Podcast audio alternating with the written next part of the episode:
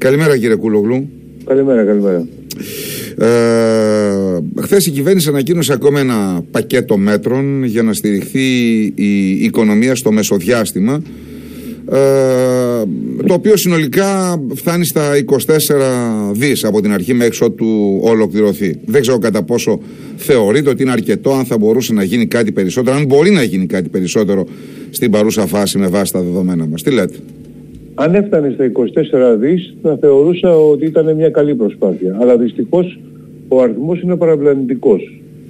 Δεν υπάρχουν αυτά τα 24 δις πουθενά. Στην πραγματικότητα τα μέτρα που η εκταμείευση από πλευράς ελληνικού δημοσίου μαζί με τα προχθεσινές ανακοινώσεις είναι 8,5 δισεκατομμύρια. Σε αυτά τα 8,5 δισεκατομμύρια ο κ. Μητσοτάκης προσθέτει τα 2 δισεκατομμύρια της επιστρεπτέας προκαταβολής, η οποία ακριβώς είναι επιστρεπτέα, δηλαδή είναι δάνειο, δεν είναι πραγματική ενίσχυση, και επίσης προσθέτονται και 3,5 δισεκατομμύρια για εγγυήσεις και αναβολές πληρωμών, οι οποίες και αυτές είναι απλώς αναβολές πληρωμών, δεν είναι εκταμείευση, είναι αναβολές πληρωμών. Θα πληρώσουν όσοι να πληρώσουν, θα πληρώσουν πιο αργά. Έτσι φτάνουμε στα 14 δισεκατομμύρια. Με αυτή την λογιστική, το λογιστικό κόλπο. Αλλά από τα 14 μέχρι τα 20, τι λέει τώρα η κυβέρνηση? Λέει ότι αυτά, εάν δεν τα παίρναμε, η οικονομία θα πήγαινε πολύ χειρότερα. Αλλά τώρα που θα τα πάρουμε, υπολογίζουμε ότι φτάνει 20. Και τα υπόλοιπα 4 θα είναι μέτρα που θα πάρουμε στο μέλλον. Έτσι φτάνουμε. Στην πραγματικότητα λοιπόν είναι 8,5 δισεκατομμύρια. Αντίστοιχα η Πορτογαλία, που είναι μια χώρα ανάλογου μεγέθους και προβλημάτων με εμάς, και χωρίς το μαξιλάρι τσακαλό του, έχει πάρει 28 δισεκατομμύρια μέτρα. Άρα υπολοιπόμαστε πάρα πολύ και είμαστε πολύ πίσω δυστυχώς σε όλη την Ευρωπαϊκή Ένωση, και αυτό έχει άμεσα αποτέλεσμα στη ζωή των ανθρώπων, στη ζωή κυρίως των μικρομεσαίων επιχειρήσεων και τα λοιπά, που έχουν υποστεί πολύ μεγάλη ζημιά από τον καιρό. Δεν ξέρω, οι δυνατότητες που υπάρχουν είναι τέτοιες τόσες ώστε να μπορούσαμε να δώσουμε κάτι περισσότερο. Χθες, ας πούμε, για παράδειγμα, άκουσα τις αντιδράσεις των ανθρώπων του χώρου της εστίασης, οι οποίοι λένε ότι η μείωση του ΦΠΑ έπρεπε να είναι σε πολλά ακόμη προϊόντα, ακόμη και χαμηλότερος να είναι ο ΦΠΑ. Και έλεγα το πρωί στην εισαγωγή της εκπομπής ότι έχουμε εκεί μια σκάφη, μια λεκάνη, η οποία μαζεύει κάποια χρήματα. Λέγεται δημόσιο ταμείο αυτό. Από πού θα πάρουμε τα χρήματα? Ή πρέπει να τα δανειστούμε ή από κάπου πρέπει να προκύψουν? Δεν ξέρω ποια είναι η χρυσή τομή, κύριε Κούλου. Ναι, κοιτάξτε να δείτε, είναι γεγονός ότι αυτή τη στιγμή η κυβέρνηση αντιμετωπίζει μια κατάσταση που δεν έχει προηγούμενο. Και πλέον υπάρχουν και μια σειρά από αστάθμητοι παράγοντες που δεν μπορούμε ακόμα να προσδιορίσουμε ακριβώς πού θα καταλήξει. Η περίπτωση ενός δεύτερου κύματος, ο τουρισμός που παραμένει ένα ερωτηματικό, πώς θα έρθει από το εξωτερικό και τι κενά θα καλυφθούν, όσο καλυφθούν. Αλλά παρόλα αυτά, αυτό που χρειάζεται πάνω απ' όλα είναι να υπάρχει μια ειλικρινής τοποθέτηση απέναντι στους πολίτες για τα πραγματικά οικονομικά προβλήματα και τα πραγματικά οικονομικά μέτρα που παίρνουμε. Όχι να λέμε 24 δις και μετά αρχίζουμε και τα μέσα και λένε 24 δις, ενώ ο κόσμος δεν το νιώθει αυτό. Δηλαδή αυτό αναφέρεται τους ανθρώπους στην εστίαση. Το ίδιο ισχύει για όλους, για μια σειρά από κατηγορίες. Ακόμα και για τους ιδιοκτήτες ακινήτων, σας λέω τώρα εγώ, που... Εκεί ωστόσο κατηγορείται μια φιλελεύθερη κυβέρνηση. Χθες το άκουσα και ως κριτική. Μια φιλελεύθερη κυβέρνηση κατηγορείται ότι παρεμβαίνει μεταξύ δύο ιδιωτών και βάζει στις πλάτες του ενός εκ των δύο ιδιωτών ένα βάρος, ένα άχθος. Σε ποιο... Τι άλλο να κάνει? Στον ιδιοκτήτη. Γιατί αυτό το ότι θα δώσει φορολογικά κίνητρα κλπ. Δεν πείθει τον άλλον. Αν έπαιρνε, ξέρω εγώ, 100 ευρώ το μήνα και του δώσεις τώρα τα 40, τι φορολογικά κίνητρα να του δώσεις για να... ή το 60. Αυτό λέω. Αλλά τι παραπάνω να κάνει, δηλαδή, να του πάρει την περιουσία? Εντάξει, όχι. Αντίθετα, οι ιδιοκτήτες, υπάρχουν ιδιοκτήτες οι οποίοι ζουν από αυτό το πράγμα, οι οικογένειές τους. Έχουν ενοικιάσει ένα μαγαζί κάπου. Λοιπόν, όταν λες εσύ ότι στον ενοικιαστή, το δημόσιο δηλαδή, όταν πληρώσεις το 60%, υποτίθεται το 40% το αναλαμβάνει το δημόσιο. Το δημόσιο, ναι. Αυτό το περιβόητο δημόσιο, κύριε Κούλογλου, αυτό λέω. Όταν δεν έχει χρήματα ή δανείζεται. Τότε πώς όμως, με το όνομα βγαίνω. Δεν ξέρω, του μέλλοντος. Αυτό είναι, ξέρω εγώ. Αυτό είναι κομμουνιστική η πολιτική. Ναι, ναι, του μέλλοντος. Δηλαδή τα βάζουμε όλα στο μέλλον. Αυτό σας λέω ότι δεν έχει. Κάποια στιγμή. Είδα τι έκανε η Γερμανία, έτσι. Έλεγα το πρωί για το ποια μέρημνα υπήρξε και υπάρχει από τη Γερμανία για πολυεθνικές. Που αν το κάναμε εδώ, θα βγάζαμε τα μάτια αυτών οι οποίοι θα το σκεφτόντουσαν. Να ψέλισε σήμερα ο Άδωνης ότι θα στηρίξουμε την Aegean και πάνε να τον φάνε. Και στη Γερμανία η Μέρκελ, Αντίντας, Πούμα, Τούι, Lufthansa, οτιδήποτε άλλο τα στηρίζει με πακτολό χρημάτων. Τελικά να ξέρουμε να στηρίξουμε τις επιχειρήσεις ή να τις αφήσουμε να κλείσουν. Κοιτάξτε, επειδή έχετε ένα πολύ σημαντικό ζήτημα που είναι το ζήτημα της Aegean, ασφαλώς νομίζω ότι πρέπει να στηριχτεί η Aegean. Δεν υπάρχει καμία αμφιβολία. Αλλά από την άλλη μεριά θα πρέπει και η Aegean να δεχτεί αυτό που δέχτηκε η Lufthansa. Η Lufthansa πήρε ένα πακέτο. Το 25% και θέλει 2 επόπτες. Ναι, αλλά όχι. Πήρε το γραμματικό δημόσιο. Το 25% των μετοχών. Ενώ η Aegean εδώ δεν θέλει να δώσει καθόλου μετοχές. Δηλαδή θέλει μόνο να πάρει έτσι τη βοήθεια. Και αυτό δεν συνέβη ούτε στην περίπτωση της Aegean ούτε άλλων αεροπορικών εταιριών. Δηλαδή η KLM, Alitalia. Έχω υπόψη μου την Πορτογαλική, την TAP, η TAR, δεν θυμάμαι, την TAP νομίζω τη λένε, όπου δίνουν μετοχές στο δημόσιο, διότι και το δημόσιο βάζει χρήματα εκεί πέρα. Άρα, ναι, να ενισχύσουμε, αλλά από την άλλη μεριά το δημόσιο, δίνοντας χρήματα, πρέπει να έχει και έναν έλεγχο που θα πάνε τα χρήματά του. Ιδάλλως διαφορετικά, ας πούμε, αν συνεχίσει με αυτόν τον τρόπο, δεν ξέρουμε.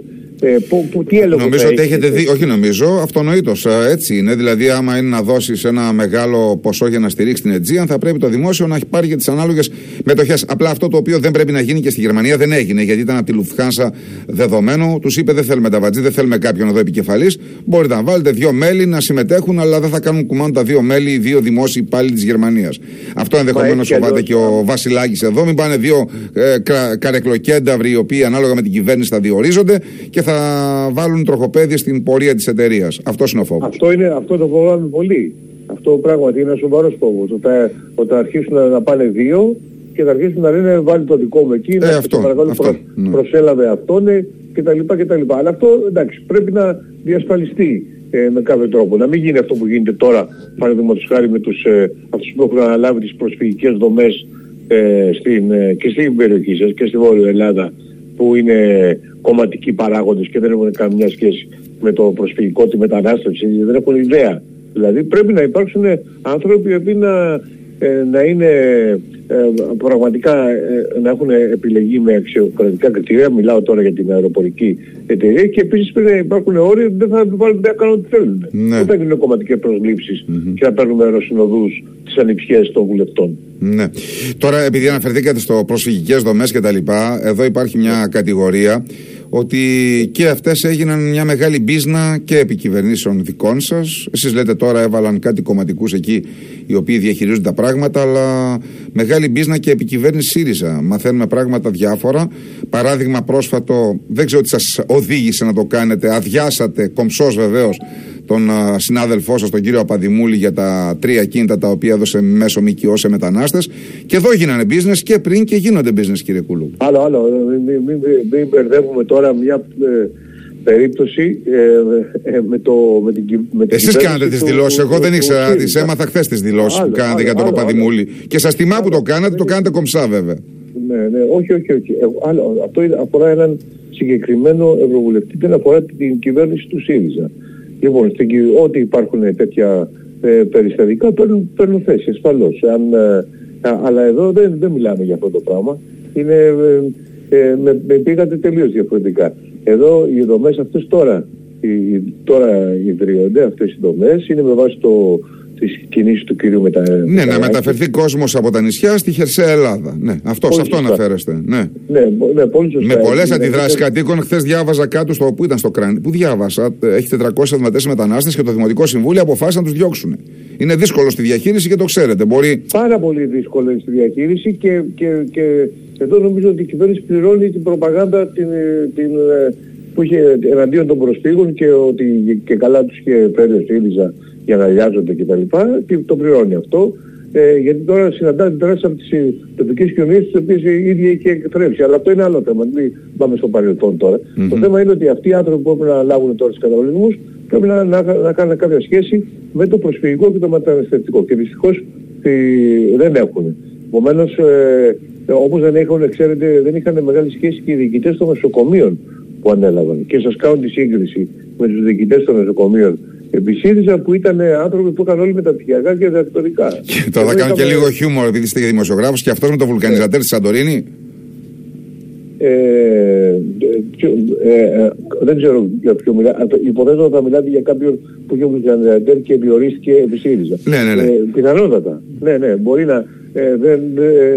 Δεν την θυμάμαι την περίπτωση, αλλά μπορεί να έχουν γίνει τέτοια, γιατί η ανθρώπινη φύση είναι τέτοια. Αλλά εγώ σας μιλάω τώρα για τη γενική κυβερνητική πολιτική, τη γενική εικόνα. Τώρα, επιμέρους σημάδια και μουτζούρες σίγουρα υπάρχουν. Για αυτές τις μουτζούρες με ρωτήσατε. Πείτε μου λίγο τώρα, θεωρείτε έτσι όπως είναι τα πράγματα εξαιτίας πανδημίας, μπορεί να συνιστά προτεραιότητα η διαχείριση του προσφυγικού για τη χώρα μας, δεν λέω για την κυβέρνηση? Όχι, αυτή τη στιγμή η προτεραιότητα είναι η οικονομία και η υγεία. Και το τρίτο είναι το προσφυγικό. Αλλά το προσφυγικό σχετίζεται με τα προηγούμενα και κυρίως σχετίζεται με την υγεία. Γιατί ξέρετε, αν δεν οι δομές φιλοξενίας, και μάλιστα σε πολύ άσχημες συνθήκες όπως είναι σε ορισμένες περιοχές, είναι ορολογιακές βόμβες. Και άμα σκάσουνε, θα κραγούνε. Δηλαδή, αν η Μόρια, παραδείγματος χάρη, γεμίσει κρούσματα πάρα πολλά, αναπόδευτα αυτά τα κρούσματα θα περάσουν και στο πληθυσμό της Λέσβου. Ναι. Άρα πρέπει να τα αποσυμφορήσουμε. Mm-hmm. Και νομίζω ότι είναι ότι από αυτόν τον τρόπο συνδέονται. Ναι. Και λέω ότι είναι δύσκολο και στην οικονομική του διάσταση και στην πολιτική του διαχείριση, αλλά και στην καθημερινότητα. Υπάρχουν βίντεο. Προχθές έβλεπα, για παράδειγμα, ένα βίντεο από εικόνες στη Μόρια, τις οποίες έκαναν μετανάστες. Μετά είδαμε μετανάστες να κλέβουν πρόβατα, κατσίκια από βοσκούς και να τα μεταφέρουν γιατί δεν έχουν να φάνε, δεν ξέρω για ποιο λόγο. Ελαιόδεντρα τα οποία καταστράφηκαν και έγιναν προς ανάματα ή υλικό για να ζεσταθούν οι άνθρωποι. Δεν είναι εύκολο. Δηλαδή, από τη μία είναι το στοιχείο του ανθρωπισμού, όπως τίθεται από πολλές πλευρές και από εσάς ως φορές παρακολουθώ. Από την άλλη, όμως, έχεις να κάνεις και με έναν τόπιο πληθυσμό, ο οποίος έχει υποφέρει και υποφέρει πάρα πολύ από αυτήν την ιστορία, κύριε Κούλογλου. Δεν μπορείς να πείσεις τον άλλον, του οποίου του κλέβουν τα πρόβατα, ότι ξέρεις, ο καημενούλης από το Αφγανιστάν, από το Πακιστάν, από τη Συρία, τι φταίει? Σου λέει και αυτός, και εγώ τι φταίω. Σε καμιά περίπτωση. Φυσικά. Εγώ δεν παραγνωρίζω την δυσφορία πολλών κατοίκων και δεν θεωρώ ότι αυτούς τους κατοίκους που δυσφορούν ως ρατσιστές, εθνικιστές ή ακροδεξιούς ή οτιδήποτε άλλο θέλετε. Υπάρχουν και τέτοιοι σίγουρα μέσα από τους πολίτες. Βεβαίως, και εκμεταλλεύονται και την κατάσταση. Σωστό είναι αυτό που λέτε. Δεν είναι όλοι όσοι αντιδρούν έτσι. Ασφαλώς, ναι.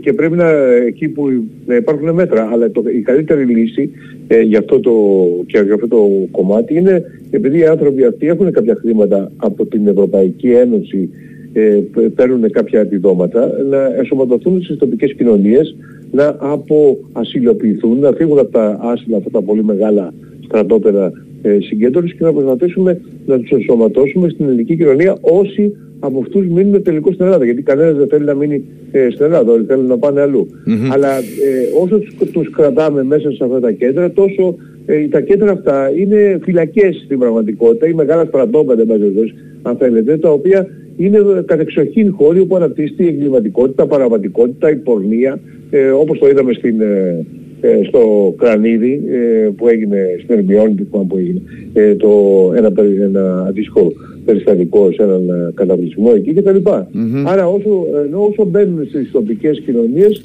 και αφομοιώνονται, και ο κόσμος ηρεμεί, ο τοπικός, και επίσης κινούνται, ξέρετε,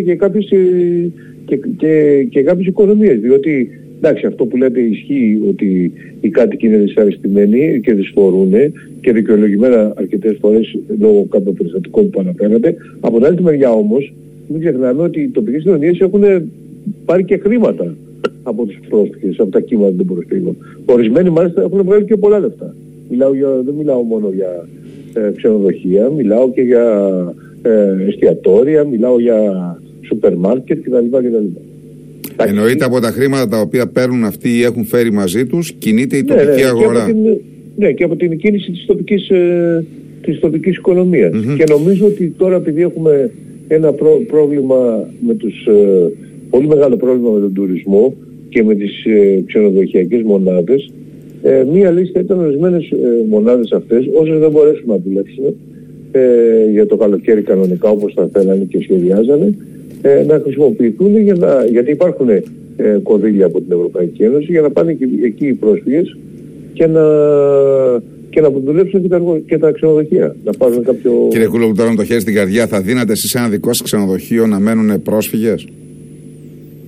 Γιατί όχι? Θα δίνατε? Ασφαλώς. Θα ρισκάρατε δηλαδή την επένδυσή σας? Μάλιστα, θα πάρω. Δεν θα το έδινα για... ασφαλώς. Εάν είχα ένα ξενοδοχείο το οποίος κινδύνευε να καταρρεύσει και η επιχείρησή μου να καταρρεύσει, θα τον νίκαζα και στο διάολο. Εννοείται. Έτσι είναι οι επιχειρήσεις. Ασφαλώς, γιατί όχι. Δεν έχουν τίποτα οι πρόσφυγες διαφορετικό από τους...